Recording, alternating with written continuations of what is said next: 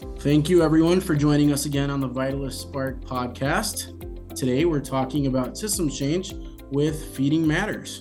Jacklyn Pederson is the president and CEO of Feeding Matters. She's been in that position for a bit and she's been at the organization for, gosh, over 10 years. Yeah. Yeah. So we're really excited to have you on here to talk to us about a 2016 innovation grant, the predecessor to the systems change grants. And hopefully, you can tell us what that effort took, how it's evolved, and what it's leading into now for Feeding Matters and all the partners with whom you work. It's the first thing that we always like to do here on the podcast, Jacklyn, is have everybody introduce themselves, tell us who you are, how you got into the work that you're doing, what it means to you. The floor is yours.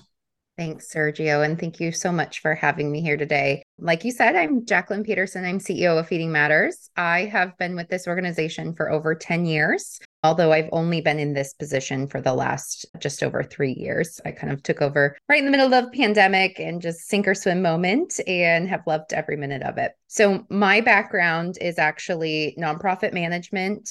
And then my graduate work is in uh, healthcare innovation and systems practice.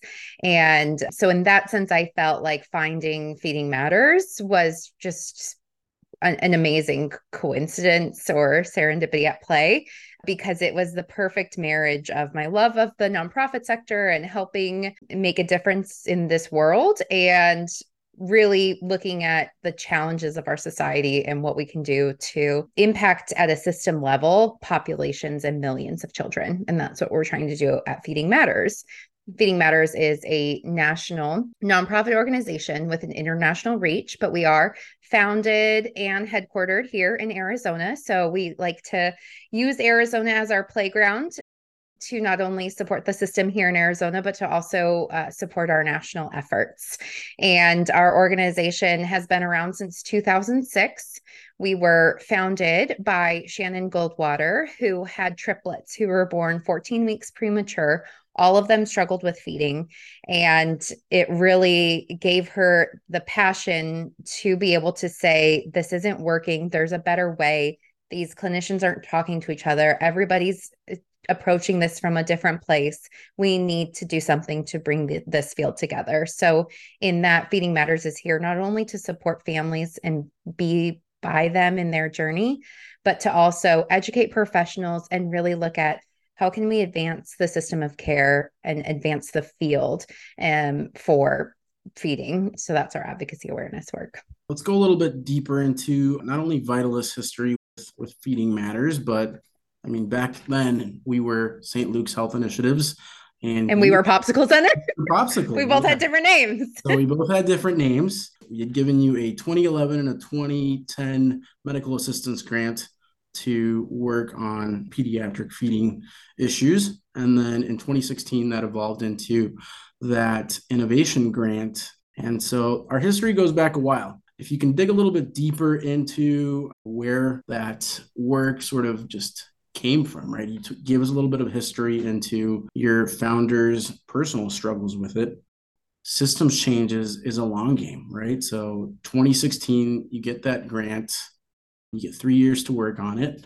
But then that continued, right? There was pre work, there was work during the grant, and there's that work continues. So, what's that like for people who may not know what systems change takes and how it works? Yeah, that's a lot, Sergio. So I'll kind of start with the first grant that you shared, which is the two grants that really supported some of our identification tools. And I think it's an interesting story to follow because it shows even in our history how you have to go through different twists and turns to be able to identify like what is needed to solve the problem that is your mission. And that's how i kind of look at the mission of our nonprofit which is we're trying to solve a problem. And so the award that we received from at that time St. Luke's Health Initiatives was to support our early identification questionnaire, our infant and child feeding questionnaire. And that was the product of our founder and then my predecessor really getting the healthcare professional community together from across the country and really experts across the world to say, I know you all disagree on how you treat this. There are some people that really advocated for one treatment style and then other people that advocated for another treatment style. And they said, what can we all agree on? it's hard, especially in a polarized field and a polarized system that I think a lot of nonprofits are finding themselves in to figure out where can we even start to make some of those adjustments and changes. And so they said, okay, where can we agree on? And each side agreed that we weren't seeing these children early enough, that we were seeing them at four and five years old. But you think back of their feeding journey and they had trouble since birth. And so that really led us to say, okay, let's think about an early identification tool and how can we leverage a tool to be able to help facilitate conversations with parents and professionals at their well child visits with their pediatrician? How can we use this tool to make sure that we're catching these feeding struggles early on? And so that's really what we invested a lot of our effort in besides our typical programming was how can we look at early identification. But what I think is really interesting and kind of why I brought up that bit of tangent before our 2016 grant effort was we were down that track of we need this tool to get early identification of feeding struggles. But even in our documentation and since i've been here so long i like can go back and look. It's very interesting to go back in our history and look at our documentation but we were calling it many different things. We were saying, oh, feeding problems, feeding struggles, difficulty feeding, and you're diminishing the value of something when it doesn't have an identity. And so we kept asking why. We kept trying to figure out what the problem was as we were advocating and sharing about how important this was. Why weren't we getting the attention of people? Why wasn't it as impactful as we knew it was? And that's when our founder had the vision that it's not treated as a standalone condition, it's treated as a symptom of another problem. And so, in that journey of asking why and continuing to try to zoom out and explore the challenges within the system, we were able to see okay, that's maybe one of the root causes. There probably are many, but one of the root causes to why this issue continues to go underdiagnosed or missed because it's not considered a valid condition. And we were sharing at an event as we were as we had this idea and we were kind of brainstorming it with people and they're like oh huh so if you name it and it becomes a diagnosis they might have to teach it in school and it's like, yeah, exactly. It's not currently being taught in school because it's not considered a condition. And so that was really the impetus for us to start this journey. And we were grateful to Vitalyst to be able to do that with and to be able to take a chance on us to say, hey, we think that this is a big issue. It's a, a bigger issue than people are realizing. And here is our idea of what the root cause is and almost our theory of what the root cause is. And so that was in 2016 and you asked for past present future and i know we'll kind of get into a little bit of that but to kind of speed up from there we had the idea and then it took many different iterations from there. We were like okay this needs an identity. So what did we do? We brought like a marketing firm in let's name it. And the marketing firm helped us name it but then we bring the healthcare professionals in and they're like we don't like the name and that's not going to work for us. and so then we were like, okay, we need to bring the healthcare professionals together and talk to them about this. And they named it pediatric feeding disorder. They came up with with our support the definition of pediatric feeding disorder, which is when a child is not eating appropriate for their age and there is dysfunction in the medical, feeding skill, nutrition, or psychosocial domains. And the thing that is the most unique about this diagnosis that I think, and I haven't researched this, but it might be the first diagnosis here in the United States, at least, that's put on this framework called the ICF, which is the International Classification of Function, Disability, and Health. And I think we're conditioned in healthcare to think of things in a disease state. But feeding is, and, and most health things are about function. And so this diagnosis was laid on that international framework. And the group of professionals and with us came up with this framework published the work in the Journal of Pediatric Gastroenterology and Nutrition. And then we were able to partner to advocate to the CDC to get pediatric feeding disorder to be a standalone diagnostic code available in electronic medical records. And that came out in October 2021. And so when you look at things over time, this idea started for us in 2015. We received some of the funding in 2016, as, as you mentioned, with the grant and, and some of the other support we received from our community. And we felt like we did it pretty fast. And it still was seven years. But even when we were trying to achieve the diagnostic code with the CDC advocacy work, people were telling us, oh, it's not even worth it. Like we've been trying for 10 years and we haven't been able to get anything done. But we were able to do it in two, which I think shows the importance and that we were on the right track, that like m- maybe our theory was right, that this is a root cause. And since it's come out, and there's still so much more, but since it's come out, it's been so interesting to see the ripple effect and the domino effect of actually calling something what it is, and that it is a standalone diagnosis and it's not a symptom. And so that's been really cool since 2021.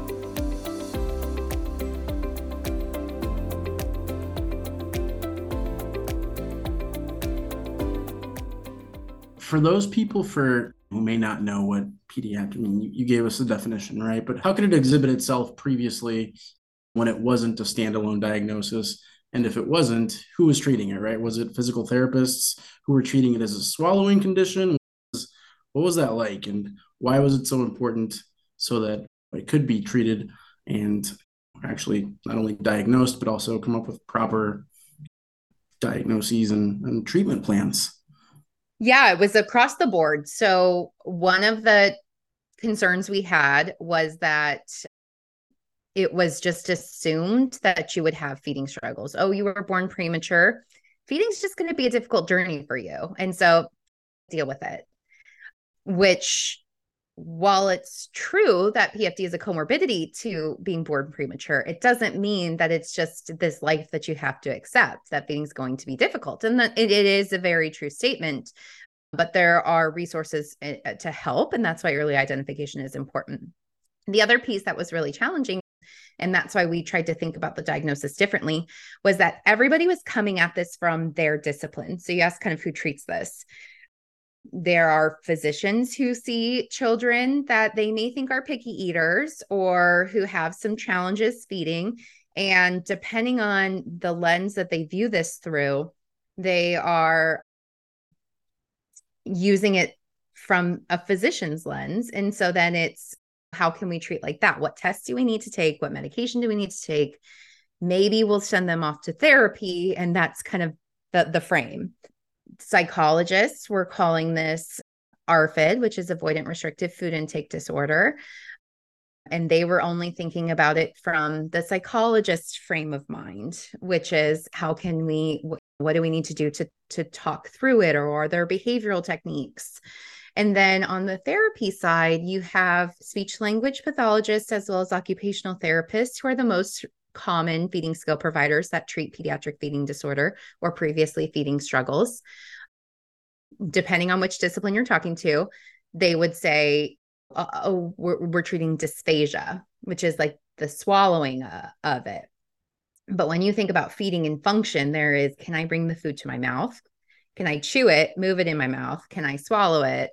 And the whole system that happens. And so I think for us, the challenge was each discipline was coming at this from their perspective and their lens. And that's why I think the work that we do as an advocacy organization is so important. We were able to bring everybody together to say, I know you're viewing it from this perspective but let's think about this overall and let's work through this at a case study level.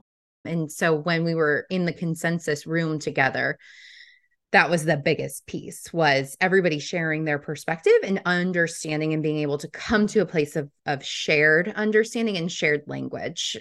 There was it was really cool. There was not the power dynamic that i think you sometimes see in healthcare between physicians and therapists. Everybody was really dedicated to if you're dropping a child off at a preschool and you have to say, this is how you feed them because they eat different from their peers.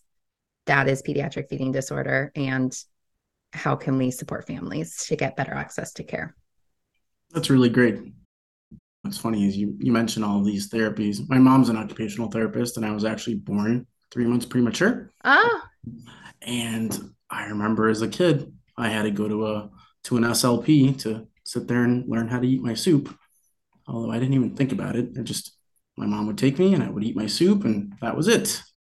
So just things that without a diagnosis for it could have been treated differently. Again, I was fortunate enough to have a therapist who raised me and knew that she had to watch well, out for these things. Yeah.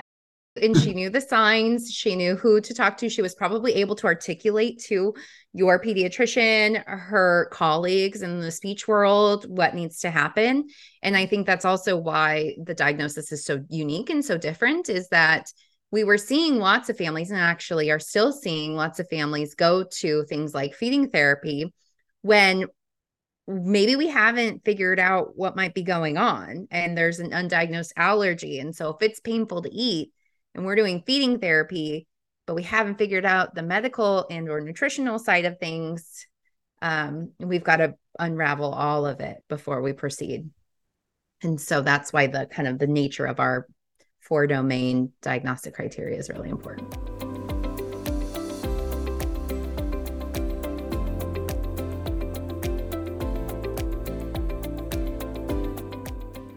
talk to us about that four domain you know diagnostic criteria. What does that what does that mean right? You guys had to bring together lots of partners because you had done that pre-work prior to that grant. And then during the grant you had to bring together a lot of people right? So talk to us about that effort from beginning to end right? yeah i it think we're still ends. in the middle of it. It, it never ends right? That's never ends. you know. What's it like to bring all those people together I know that sometimes it's a little easier when partners are, are sort of heading in the same direction, but there's still everybody has to know their own role. And I think that's something that in the systems change realm, especially when you're dealing with coalitions, can be a little tricky. So, what was that? What was bringing together all those partners like? So, when we did the consensus effort, everybody was really passionate. And i think that passion it is so important to capitalize on for the work that you're trying to do as the facilitator of bringing everybody together. But i think that passion can also turn really quickly if there are disagreements or respect isn't a part of the conversation or anything like that. So I think that was important to keep in mind uh, through the consensus effort once the consensus paper happened and we were able to publish, we continue to do more coalition building, more advocacy work in regards to the local system here in Arizona. We were able to bring together healthcare professionals to say, like, what are you seeing on the ground? Like, here's what's coming down the pipeline while we wait for this publication to happen.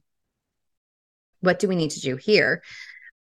And it's it just goes to show that sometimes timing is a really important thing in this effort because we couldn't make some of the headway on the ground until the code happened. And it's stuff that we're almost coming back to now several years later of okay the code's been out there for a while. Now we need to come back to it. And so i think that's another important thing from a systems change perspective is knowing when timing is appropriate and knowing what timing you need to pursue and what your really north star is that you may need to take some alternative routes to get there another example of that is something that we're facing currently. I, I mentioned the diagnosis from psychologists, ARFID, avoidant restrictive food intake disorder. That was a diagnosis that came out of the, the realm of psychology. And so, because it came out of the realm of psychology and it predated the pediatric feeding disorder diagnosis, the eating disorder world was all about this diagnosis, started studying it, started going after research dollars for it, all of the different things that they needed to do because it was this emerging new diagnosis. These infants and children that we've been seeing for so long that have just been called problem feeders or picky eaters.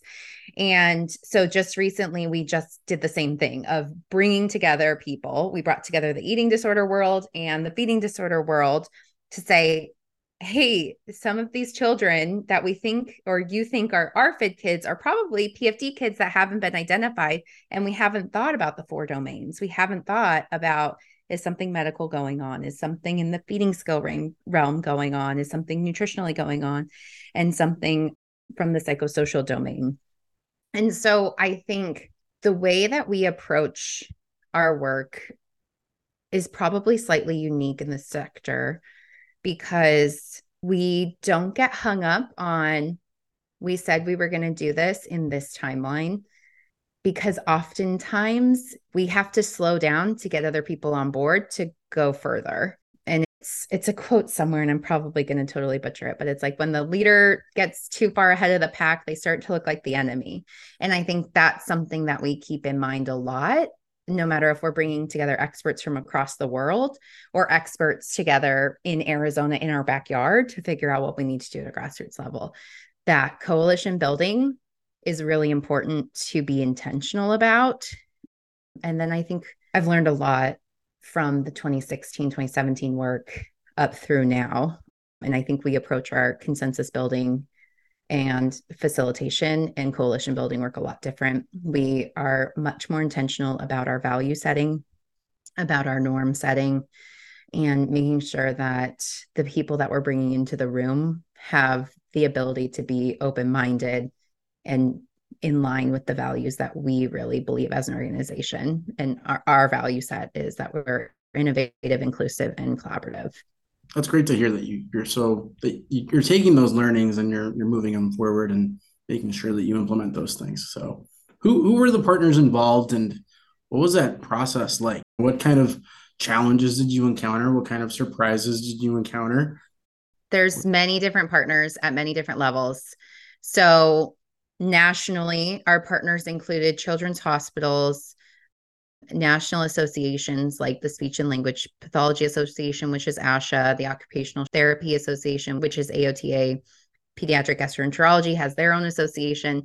And I'm a big like mind mapper. And so that's how I kind of kept it all straight was like, once you like can map it all out, how do you like keep asking yourself who we're missing at the table? And so nationally those are the partners that we always tried to have some sort of connection to whether it was that they were a part of the conversation or they were just updated that it's happening. And i'd say still continue to. We really tried to keep in mind the individuals that we were inviting what they were representing. Was it a, a, particular discipline? Was it a community setting versus a hospital setting? So when we think about diversity and inclusion in healthcare we were trying to think about not only geography, discipline, but also there is such a divide between what community setting and early intervention is seeing versus what the hospital based efforts are seeing or heavily resourced academic institutions and universities. They sometimes they sit in their ivory tower and it can be hard to get the two fields to talk to each other. So those are some of the partners that we've brought together the interesting learning that we've had in our history in doing that has been we were founded by a mom to triplets who is a huge advocate, a passionate advocate, and powerful person to be able to have the vision of feeding matters, have the vision of pediatric feeding disorder, and get everybody to the table to make it happen. For me, as a follower of this 10 years ago or so, like totally bought in but when you start to talk to clinical populations, and it's not everyone, but it's some are not interested in hearing the patient story or having patients at the table or doing this work in collaboration with patients. And so I would say that not only as we were trying to get this done, we were also facing a little bit of backlash from like, well, who are you as parents and as a parent organization to be the ones to do this work? And in our minds, we're like, well, if we weren't here, this work wouldn't be getting done. Like you've all had this for so long. And so we try our best to be collaborative and to just work in partnership with others. Eh, but there were some sometimes especially and i think it's, softened now but there definitely in those early years of we did the consensus paper. There may have been hurt feelings about how we organized the consensus paper. I think that's another lesson that i have of like as you think about bringing partners to the table we didn't i think understand the full politics that were involved in this very small field. And so i would wonder if that's a part of it too but there was definitely a huge piece of like well your parents. And so the learning we had from that was like we went from trying to say that we were not necessarily parents and we were just trying to support this work and kind of stepping out of it to being more comfortable, stepping into our power as a patient advocacy organization and as really trying to make this effort happen.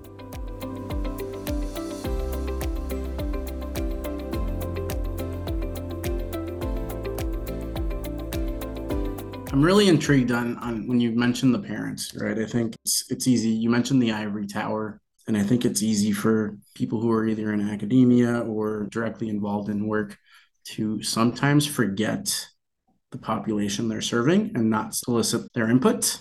And so I'm kind of curious how you guys went about that process. Did you involve them in conversations at all levels or did you seek it out through other methods? How did you guys do that? We have gotten increasingly intentional about how we make sure patient voices and community voices are a part of our work. At the time of our 2016 grant and what we were trying to do with bringing the consensus group together and establishing PFD and identifying what needed to happen after PFD was established, we really tried to just make sure that parents were at the table and that parents were heard. I think for us as an organization that supports families, we were able to hear from families day in and day out what they were seeing. And so we took those stories and made sure to bring those in the room with us. I think now, fast forward, we have better mechanisms for how we are making sure that those voices are being heard. We have a structure to our organization that is intentional. Throughout the year, there is seeking and soliciting opinions from our families, from our community voice. With this last consensus that I did two months ago between the eating disorder world and the feeding disorder world, as the advocacy organization, we had to fight to make sure that the community was represented because we were intentional about doing an inclusion criteria. But if you do an inclusion criteria only based on published authors, you're leaving out a whole subset of population that can't publish. And that's how you see that perpetuate that there's research that happens, and then they're able to get easier access to research and do more research. And then others who are seeing things on the ground don't have the time or the access or the money or resources to do that. And so we feel that it's our goal and our responsibility to make sure that we bridge the gap between not only the different types of clinical populations, but also making sure that the patients are a part of that conversation too. Thank you for that. It's easy to forget the people who we're serving in this work. I think we all come at this from we want to help our communities, and sometimes it's easy to not actually listen and, and forget to listen. So it's well, really it's good. hard because you're too busy making sure that they have the resources that they need. And we're still working on finding the right balance to it's asking of time to seek feedback. It's asking of all of these things that you want to make sure you're doing in the right way or doing in a really empathetic way that I think is important. So it's so I definitely understand why it's hard to do. And I think we're trying to learn and iterate and build on what we've done in the past. That's great. Let's move a little bit. Let's shift our focus slightly. Since you've been involved in this work for the past decade and then some, what are some of the victories you've heard, right? How have you seen not only the work shift, but also the way that community members and, and families who were dealing with this directly, how are these things being treated before, which you said being come at from different, you know, disciplines, is whereas now it's hey, we all have a plan to work off of. And you work on this, you work on this, but at least there's a agreed upon plan for everyone. Yeah, and there's a framework to follow. And I think that's one of the biggest things we've seen, at least in our families, is the pediatric feeding disorder diagnosis and framework has been a welcome change for them because it gives them a framework to follow. It gives them words to use and helps them better understand how all the components are working. Like if my son's vomiting all the time and we're going through feeding therapy, but he's still vomiting, I need to understand that, oh, it's now the medical that we need to look at. Is there an allergy present? And then we compare it with feeding therapy. Then we compare it with what nutrition is going in and making sure we're doing that. And then on top of all of that, the psychosocial implications of consistently feeling pain at meal times and building that in ourselves and that child knowing that that mealtime might be painful and building over time. And so I think that's the change we've seen in families. Another victory that's been standing out to me, especially with the eating disorder world and the feeding disorder world come together, has been if we weren't here, it would have continued to be this thing that was shared as a, a psychosocial diagnosis, and it would have continued to be fragmented. And it was really interesting bringing the eating disorder world together with the feeding disorder world because the feeding disorder world was really scrappy and they were like fighting for their existence and it's because they've been fighting for credibility for 20 30 40 years and the eating disorder world who's had established diagnoses and established researchers for years had this like calm confidence about them and so for me i really took that as that's a huge accomplishment of shannon's work and feeding matters work to really put a stake in the ground and say this is a condition that is a standalone condition. It's not a symptom of another diagnosis. It's worth paying attention to. It's worth you learning about. It's worth teaching about. It's worth researching. And I think that's just a huge accomplishment because as a nonprofit, you're trying to explain why it's important for you to be doing this work, why it's important for you to exist, what you're even trying to accomplish. If we weren't here, so many kids would get the picky eater term and they would just be picky eaters in through teenagers, adults. We all know adults who are diagnosed like picky eaters. When do they have allergies? Did they ever learn to really eat in the right ways? There's so many questions that we need to continue to ask. And until we were here asking those questions, it would have gone undiagnosed and continued to be fragmented. And then I think the bigger victory for generations to come for me is PFD was one moment in time but the ripple effects of it continue. And we have seen, especially last year and this year, just the world really embrace pediatric feeding disorder as a diagnosis and the language around it, the framework around it, so that we're all talking the same language. They've embraced it. And from Feeding Matters perspective, we say something about PFD or we speak about it and the world listens. And that is insanely impressive and something that I don't think we even dreamed of happening in 2016 when we did this grant that we would say something and the entire world would do it. We've been able to have PFD Awareness Month in May, and that's just grown each year. And that's really become our beacon is we've done this work to get this system change piece, this root cause piece figured out. Now we need to tell people about it. So that's really been our focus, at least recently. That's really cool to hear that it's the ripple effect of it and then the impact that it just elevated your voice. And I'm sure you guys don't take that lightly. And everything you say, there's a purpose, and that's great to hear.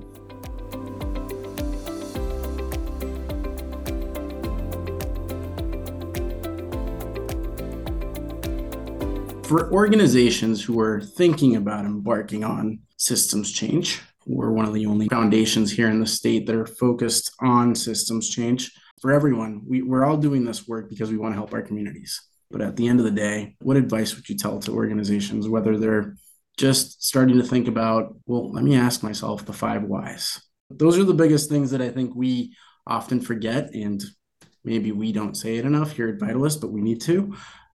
When you're thinking about when you're trying to get to the root cause of systems change, ask yourself what the issue is and ask yourself why five times.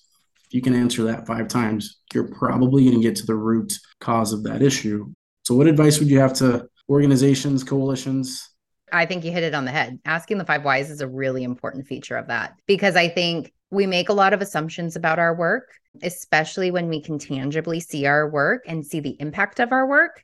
And then that tells us a story. And then that story becomes what we think we can do on a larger scale as it relates to system change. And I think there is a big jump between helping someone individually to helping populations or pulling a system lever that will make an impact for years over years. It's really hard work. It often takes letting go of easy wins to do the hard things. And that is a really hard decision to make as a nonprofit when you're faced with a population that needs you. It can be really hard to set aside the time to ask yourself those questions and to ask yourself who else is in this space with me. Feeding Matters was a little bit unique in the sense that we're the only organization of our kind And so in that sense, we didn't have necessarily like others that were exactly like us or doing work similar to us to turn to. We turned to the closest that we could find that had some overlap. But I think that's another important piece of nonprofits looking to do system change work is you've asked yourself the whys. Have you asked yourself the who's? Have you taken the time to test any assumptions that you've had? Have you been able to test ideas? I think that's another thing that is really important as it relates to system change work. Because if we would have just continued on with a marketing firm naming this and not testing it with healthcare professionals, I'm just curious what that name was. it's Dysnutria. That was from the marketing folks. Okay. Yeah. And so it was a whole process to do it. I understood how we got there. In the time, you think it's the right thing but like, unless you're testing your assumptions, unless you're spot checking all of this work with the entire population that is your kind of coalition base or who's re- representative of your community, like you're going to start to make decisions without knowing that you're making some decisions that will have impact for years to come. So that's my only advice in regards to system change work is I think there's a readiness and you have to be open to it. I was lucky in that I had a CEO, the former CEO of Feeding Matters, Chris Lynn, who just kind of said, Yeah, Jacklyn, like build a system map and figure out what needs to happen. Shannon gave us this call, and then we were able to build a theory of change and a system framework after that. You've told us what it took. You've told us now the name Dysnutria, which I'm sure the academic community and the medical community was, I would assume, not a fan of, nor would they have gotten behind you and no. out of your coalition. That's why you got to go slow sometimes. or pivot, right? I think that's another thing that we keep hearing is that you think you're there and you're not quite there and you need to pivot and you need to figure out how to roll with the punches. And we've heard that from so many organizations who've been involved in this work. So, what's in the future for you guys? What's in the future for Feeding Matters? There's so many other things. And it's funny how, like, once you've uh, approached one system piece, there's other levers that you find, and you have to figure out what's the timing, what's your readiness to go after some of those. So, the work that we did while we were waiting on the publication for PFD was we tried to get a little bit of like what's happening in the like specialty education pathway space in Arizona for individuals that treat feeding, specifically like feeding therapists, like your speech language pathologist, your occupational therapist.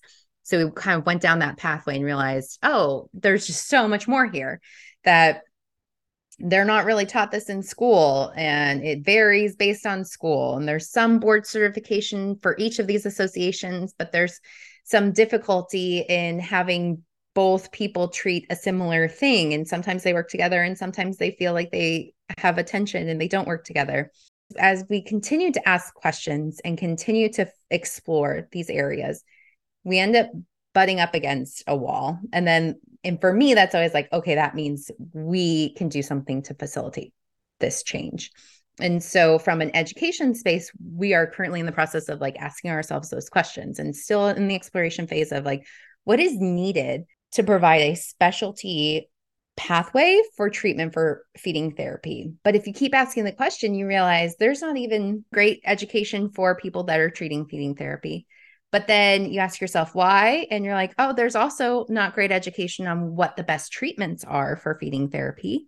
And then you ask yourself why from that, and you see it's also because we don't have a great understanding of this population as a whole because we haven't been able to research it because we didn't have a code. And so there's a readiness for this and there's a timing for this. And so we explore these paths and we try to ask questions and we continue to map, we continue to document to know when that time is. And so on the education side of things, we've started talking to both associations to see if what, if any, progress we can make in that area. And then another piece of our work that we were doing here exploring in Arizona was looking at some of the health plan coverage. While having a code does help with insurance coverage, it doesn't automatically make it an accepted thing and so we're trying to figure out like what are the other questions that we need to ask in the code space especially here in arizona to help us understand what's happening and there are things that we found like there's not a certain screening code that's done at pediatrician level. And so there's like, oh, there might be like 10 more codes that we need to advocate for besides just the diagnostic code. So there's some of that stuff that we're continuing to explore. Overwhelmingly, as an organization, we are very focused on the awareness of PFD. We want PFD to be a household name. We always describe our history as the journey of autism, where 40, 50 years ago, we didn't know what autism was. And oftentimes parents were blamed. And that is the same thing that's happening with feeding. A lot of parents feel immense shame and blame when their children are diagnosed with any number of the different diagnoses that previously were used, but also pediatric feeding disorder.